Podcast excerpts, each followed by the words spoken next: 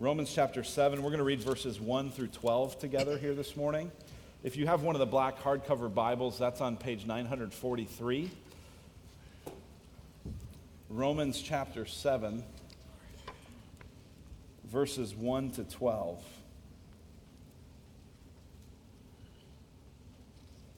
And remember, as we read, we're reading God's Word. Or do you not know, brothers, for I am speaking to those who know the law, that the law is binding on a person only as long as he lives?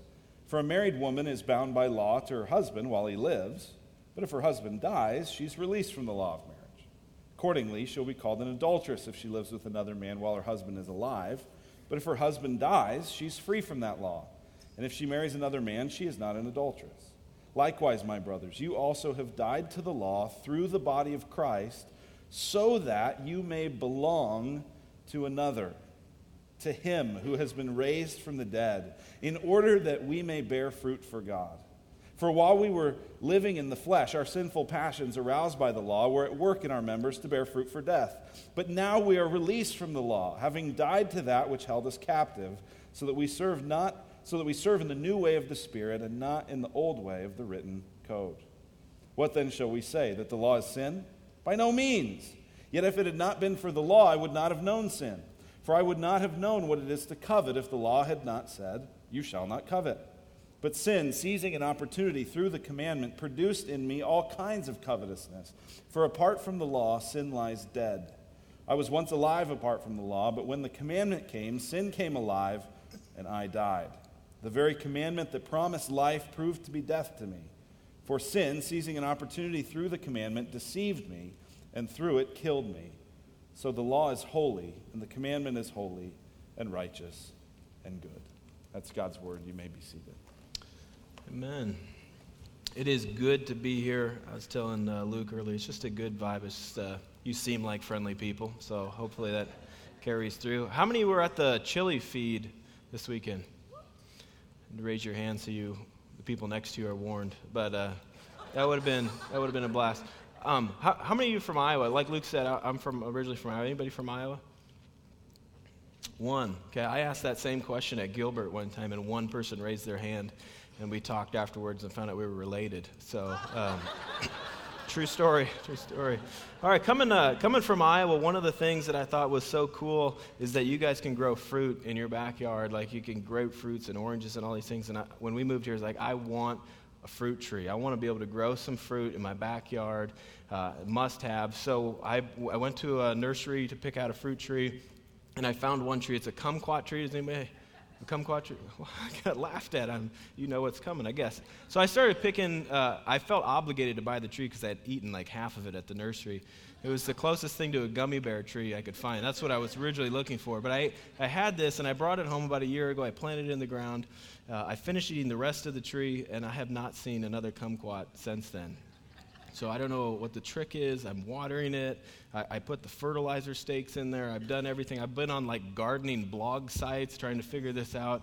Um, but I'm just completely missing it when it comes to trying to grow kumquats. And maybe you felt that way a little bit when it comes to Christianity. Maybe you felt that way a little bit going through the book of Romans. Like, I don't know if I'm getting this. I feel like I'm missing it. But maybe as a Christian, you feel like maybe I'm missing it like I'm a Christian, but there's a lot of times I don't feel very Christ like. I don't feel like I produce a lot of fruit. And, was, and Luke read that in our passage. The Bible talks about followers of Jesus bearing fruit, this idea that we will do good things, that good emotions will come out of us. Paul talks in Galatians about the fruit of the Spirit. Like when the Spirit is living in us, He will produce things um, that come out of us, like love and joy and peace and patience and kindness and gentleness and goodness and self control. It's like, who doesn't want that? I want that, right? I want more joy and I want more patience and I want more um, self control and I want more, more love, more of those things in my life. I, I want that. Does anybody here want that? Okay, six of us are going to go and get this, right? this, is ex- this is exciting stuff. Like he's saying, you can be more joyful and you can be more loving. You, we'll put it this way How many would love for your spouse to be more patient? And, no, I'm kidding. Don't raise your hand. Don't raise We just started fights. Like, just ignore that. Someone was like, yes, right away. There's people down front to pray for you afterwards. Come on up and figure that out. But yeah, you, even if you're here today and you don't even believe in God, you're going to hear that list and you think, I want that. I want more joy. And I want more peace in my life. So the question is, how do we get that? How do we have that? How do we change our heart, which we've seen that we're so powerless to change? Like, how do I change the attitudes that I have? How do I change the emotions that come out of me? How does that fruit get produced in me? And maybe when it comes to that, we're, we're missing it. We're going about it differently. I love how uh, Paul starts off our passage here in chapter 7. He says, Or do you not know, brothers, for I am speaking to those who know the law? Like I'm talking to people who know, but maybe you don't know. Maybe you're smart, but you're still missing it. Maybe you show up every week, but you still don't get it.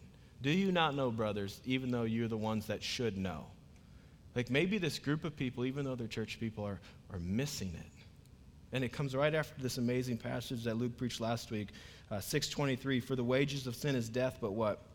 The free gift of God is eternal life, right? So Paul drops this bombshell of talking about eternal life and then the next verse is like, but maybe you don't get it. You should get it, but maybe you're not getting it. That is something we don't want to miss. So let's, let's try to figure this out a little bit. And, and in their defense, um, it can be a little confusing. If you've kind of been working through the book of Romans and in our passage today, it, it, you may be confused because it comes across as like, well, you're dead to sin, but you still sin. But there's grace, so it's okay. But it's not okay to keep sinning just because there's grace. You need to obey and seek righteousness. But you don't need to keep the law. Now, that doesn't mean the law is bad, the law is good because it helps you sin more, deceiving you and holding you captive. So it's holy and good, just don't keep it. I don't know where the confusion is, but in case there is, we're going to get in there and try to understand this. And our primary focus is going to be in verse 4. And here's what we want to understand first what does it mean to die to the law? That's a big deal. What does it mean to die to the law? And second, and at the end of verse 4, it ends with this idea of bearing fruit. Like, how does that happen? If we want that, if we want to be somebody that has fruit in our life that, that, that we can't produce of ourselves love and joy and peace and patience and boldness and compassion, all these things that are godly coming out of us. How do we have that? And just to, to tell you up front, they're connected. So let's dive into our passage. Uh, chapter 7, verse 1 says, Or do you not know, brothers, for I am speaking to those that know the law, that the law is binding only binding on a person only as long as he lives. Does that make sense? Like the law doesn't apply to dead people, right? So let's say you rob a bank. you get a dead person to go with you, you carry him in there, and you rob the bank. So how many are going into the bank? Two people, right? We're going to do math. There's two people going into the bank. One of them's alive you're carrying a dead person, you get caught, how many people get punished? You guys are excellent at this, right? It does, law does not apply to dead people. He's, looking, he's going to illustrate it here. He says, for example, verse 2 For a married woman is bound by law to her husband while he lives. But if her husband dies, she's released from the law of marriage.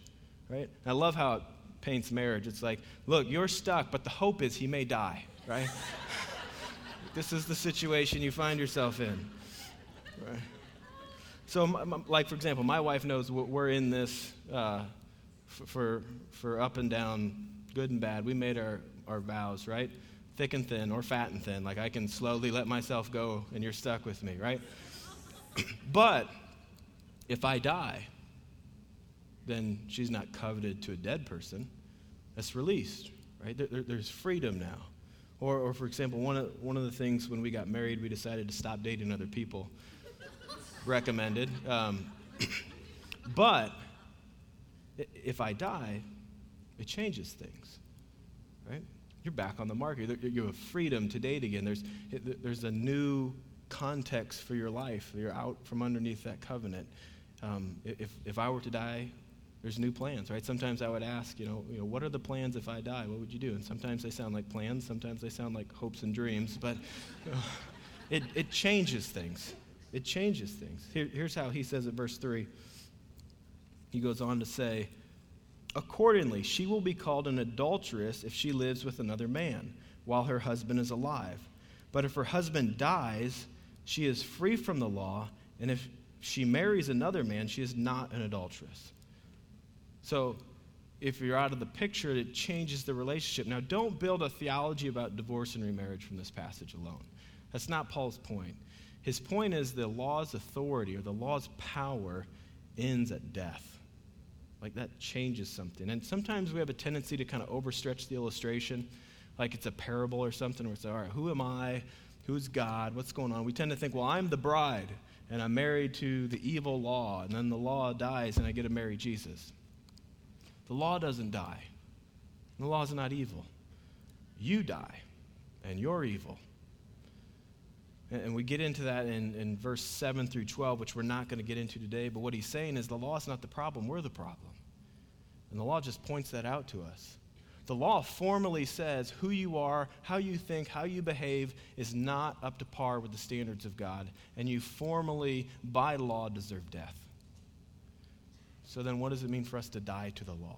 If the law is telling me I need to die, what does it mean for me to die to the law? Let's take a look. Verse 4. Likewise, like just like that illustration where death doesn't apply to dead people, he goes into our relationship. Says, likewise, my brothers, you have also have died to the law through the body of Christ. You also have died to the law through the body of Christ. Now, the body of Christ is important there. It's not talking about the church, as long as it may seem it's not going to kill you. He's talking about Christ's physical body his, his physical body that was hung on a cross. He's saying, You died through Christ's crucifixion. So, Paul in another letter says, I have been crucified with Christ. Now, Paul wasn't on the cross, Jesus was on the cross. But he's saying, His dying was my dying. He died in my place, He took my place. So, I have died to the law or to the standards uh, that the law demands, the according to the law demands. I have died to the law through Jesus' death on the cross. His dying was my dying, which makes what's happened on the cross both an act of grace and an act of justice, right? Law, which is good, says guilty. Justice, which is good, says death. Grace, which is awesome, says, I will do your dying for you. Do you get that? There was a situation in my family not too long ago that kind of illustrated this. Uh, my wife was gone somewhere, and I was responsible for dinner for my three kids. So, five dollars, hot and ready. Well, here we come, and we take the van and we go to uh, to hot and ready. We pull up, and there's a parking spot right in front of the store where you could go in, and the windows you could see in there. And my oldest is in the front seat, two girls in the back seat. I said, Moses, stay in the van with your sisters. I'll go grab the pizza. I'll be right back. I said, No, Dad, I want to go with you. I said, No, stay in the car with your sisters. I'll be right back. So I get out of the van. I go around to start going. he gets out of the van too. I said, Mo, stay in the van. So I walk into the store and I'm in line and I look behind me and Moses is standing right there. So I said, Mo, go to the van. But I said it like, get in the van, right? So it's like, it's the yell where it's like, I don't want to make a scene, but I'll make a scene, right? So at that point, he knows, so he goes back to the van. I get the pizza, I come in. I said, Mo, you, you deliberately disobeyed me. And there'll be consequences for that when we get home. And he knew what that meant because he started crying right away. What do you mean? Who said, oh? Disobey. Say, kid? So he, I hand him the pizza. We start to drive home. And as a good pastor's kid, he turns to me and he says, Dad, can I have grace? It's just, it's like, and I, my knee jerk reaction was, no, race? Quiet, you know? Um, but I knew what he was asking. He's like, you didn't know what grace. He's just like, just don't spank me. So I said, is that what, is that what grace is? And he was quiet. I said, is that, is that how God treated us with our sins? He just said, don't worry about it, and just ignored it. Moses kind of shook his head. I said, Well, what did God do to our sins? What, is, what does that grace look like? He said, Well, Jesus died on the cross for us. All right. So that's, that's grace. I said, You deliberately disobeyed me. I'm not going to ignore that. But I'll tell you what, I'll give you grace. When we get home, I'll take your spanking. I said, But you better bring it because I'm upset, right? so he's just quiet. It's like when we get home, I will take, I'll take your spanking for you. And you just feel like this parental moment, like, yes, it's, it's sinking in. And then from the back seat, my daughter yells, I'll spank you. So I lost, I lost all, it just kind of went downhill from there. But, uh, you kind of get this idea of grace and, and law and, and, and justice and how it, it's all happening at once. See, the law in my house was says guilty. You, you deliberately disobeyed me. Justice is a spanking. That's what you justly get. Grace says, I'll, I'll take it for you. Now, once that happens, right, it, it's over. But I can't the next day say, hey, Mo, remember when you disobeyed me? You got the spanking? It's coming again, right? That would be unjust. I can't say, hey, remember last month when you left your bike out and you didn't put your bike away and I grounded you for a week? Yeah, I'm going to ground you for another week for the same thing. That doesn't make sense. That's not, that's not justice. When, when justice is served, it, it, it's over. Like it was, it came up, it was dealt with, and we move on. For those that put their faith in Christ, the law already fulfilled its duty of holding up a standard and exercising punishment. Now it's over, right? We have a, we have a law in our country called double jeopardy. It says there can't be a second prosecution for the same offense. Like it's not just to keep punishing people for the same thing. Once there's a punishment, it's over. And maybe some of you in this room have found yourself in the wrong side of the law before, where you were in the back of a cop car or in night in jail or whatever you did, you paid your consequences for it.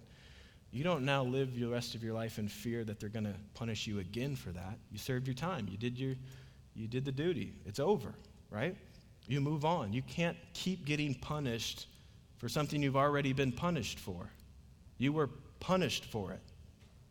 So if when Paul says I have been crucified with Christ, here's what he's saying. If Christ dying was our dying, if his punishment was our punishment, then we can't be prosecuted again for our sins. It's over. Or, as Jesus put it on the cross, it is what? It's finished. It's finished. So here's what, here's what it means to die to the law. This is important. Here's what it means to die to the law. The law has already tried, convicted, and punished you through Christ. Your trial already happened.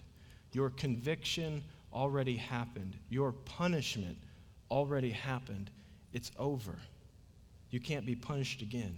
So you are no longer under the law. The law is good, it's just already run its course with you through Jesus. It held up a standard. We didn't meet it. It demanded death. Death happened on the cross, so the law is fulfilled. The law is accomplished. The law killed you. You died to the law, however you want to put it, but the law has no power over you anymore. You can't be punished again. You are already punished on the cross. So now, here's the, the other side of that coin. If you have not put your trust in Jesus, you have not yet died to the law, and your trial date is still coming. If Christ dying is not your dying, then your dying is going to be your dying. You get that? Like when Mo disobeyed, it's like, Mo, somebody's getting spanked, either you or me, right? You is a bad choice. And we see how precious the cross is when we know the punishment. We see how awesome the cross is. Amen? If you miss like good gaps for amen, I will tell you, like it's a good spot for amen. How awesome the cross is. You guys are on it. But, but here's, here's the big reason behind that work of the cross. Let's, let's keep reading verse 4. It says, Likewise, my brothers, you have also died to the law through the body of Christ, so that, if you got about underline that so that in your Bible, so that you may belong to another, to him who has been raised from the dead. Who's that? Jesus was the one raised from the dead. Yeah. So that you may belong to another, to him who is raised from the dead. That's good news, right? You have been you have died to the law so that you can belong to Jesus. That's the goal. Like that's the point. That's why the cross happened, so that we could be united with Christ. He has legally freed you so that he can relationally be with you. And some of us here legally freed and we think, then I can do what I want. Right? I'm free. Free is free. And you have the question that gets posed in 615 to that. What then? Are we to sin because we are not under the law but under grace? Like, if we're under grace, are we free to sin? If you're thinking, well, because of grace, I can now talk how I want to talk and act how I want to act and wear what I want to wear and do what I want to do. And those people that think, think otherwise, they're legalists, right? They're, they're the legalists. They don't know grace. Listen to me. You're missing it. You're missing it. There's probably no fruit on your branches either. That's not the point. You did not die to the law in order to be single. You died to the law in order to be united with Christ. Freedom from the law doesn't put you on your own. So the contrast we get in the paragraph right above this is, is not going from slaves to sin to self-employed. It's like you need to become, go from being a slave to sin to a slave to righteousness.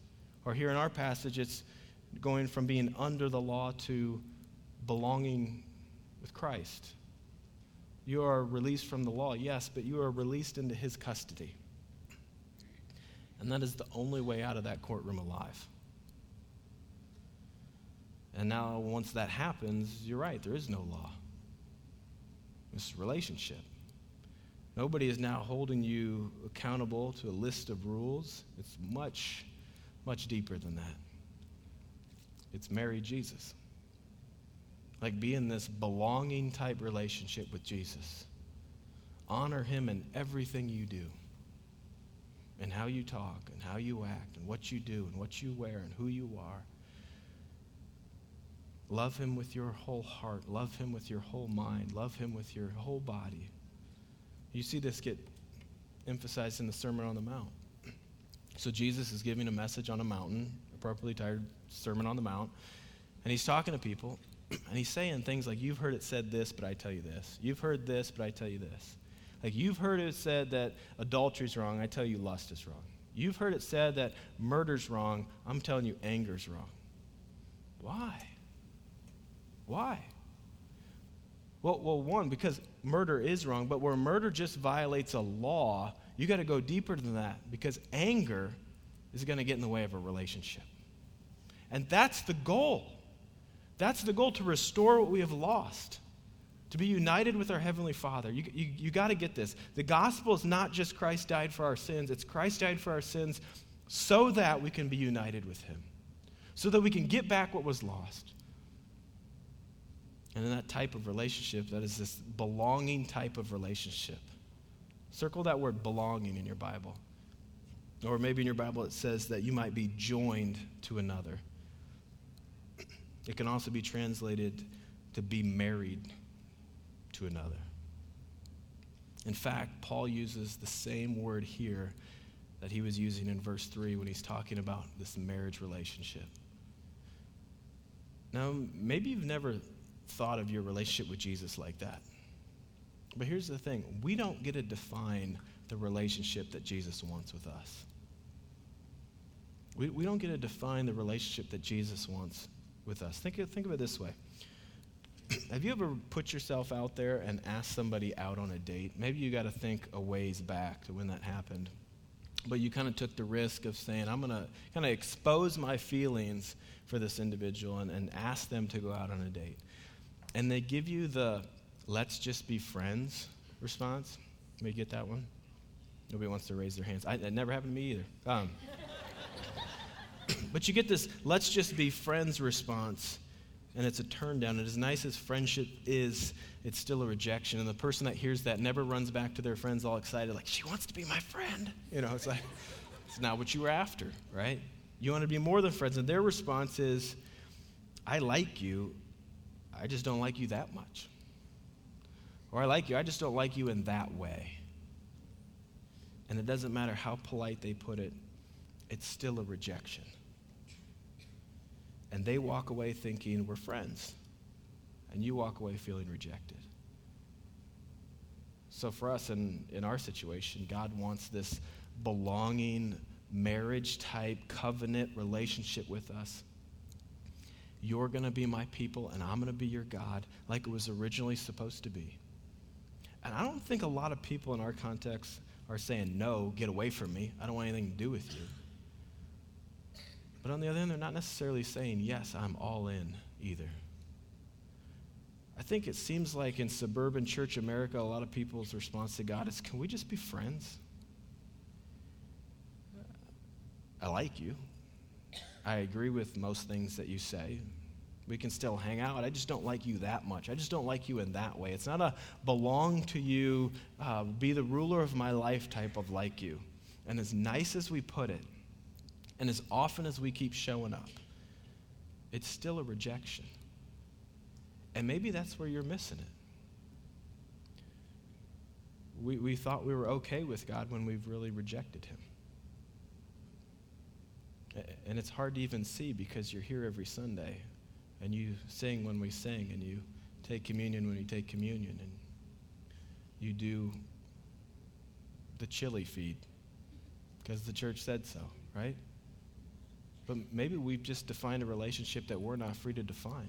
He said, I just want to be your friend. Maybe that's why we're not seeing any fruit on our branches. Or, maybe for you, you are in this belonging type relationship. It's just over the years and the distractions of life and the soccer practice and, and your ambition to have this type of house and to make this much money. Just the relationship is not very healthy anymore.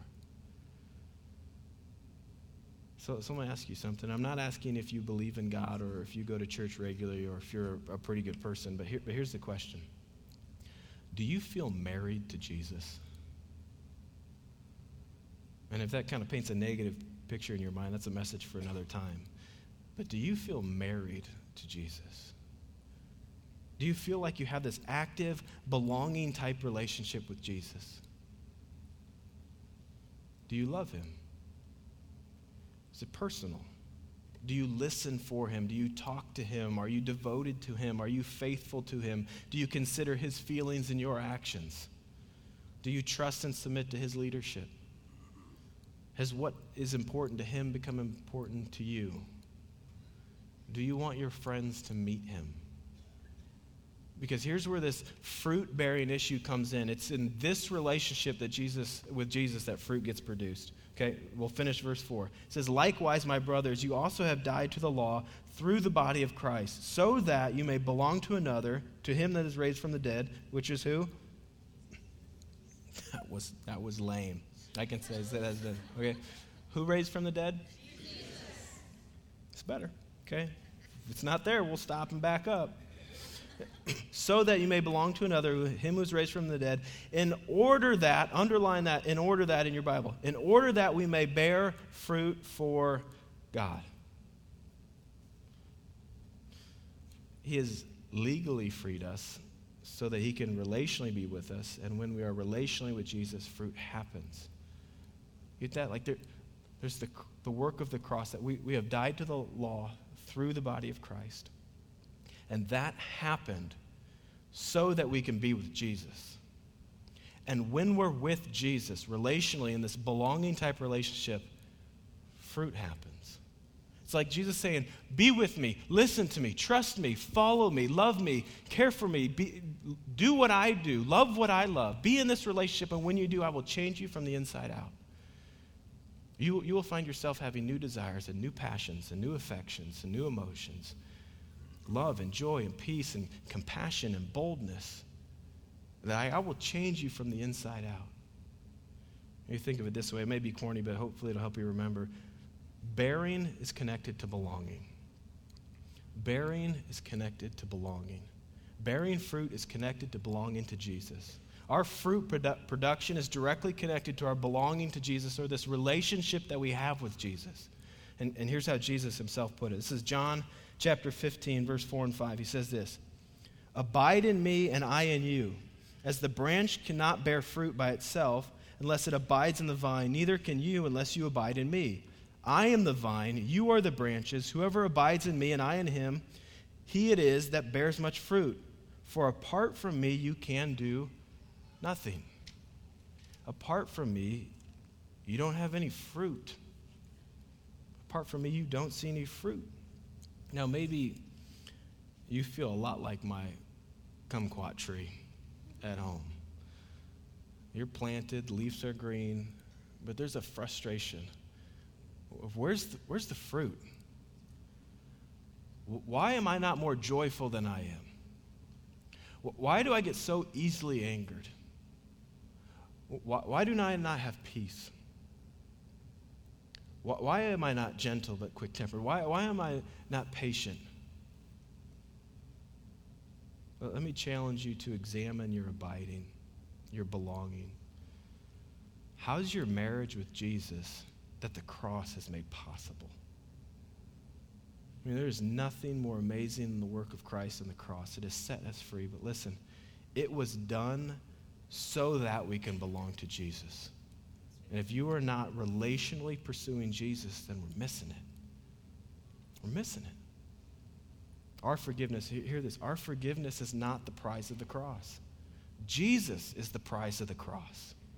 Forgiveness is just necessary so that we can be with Jesus.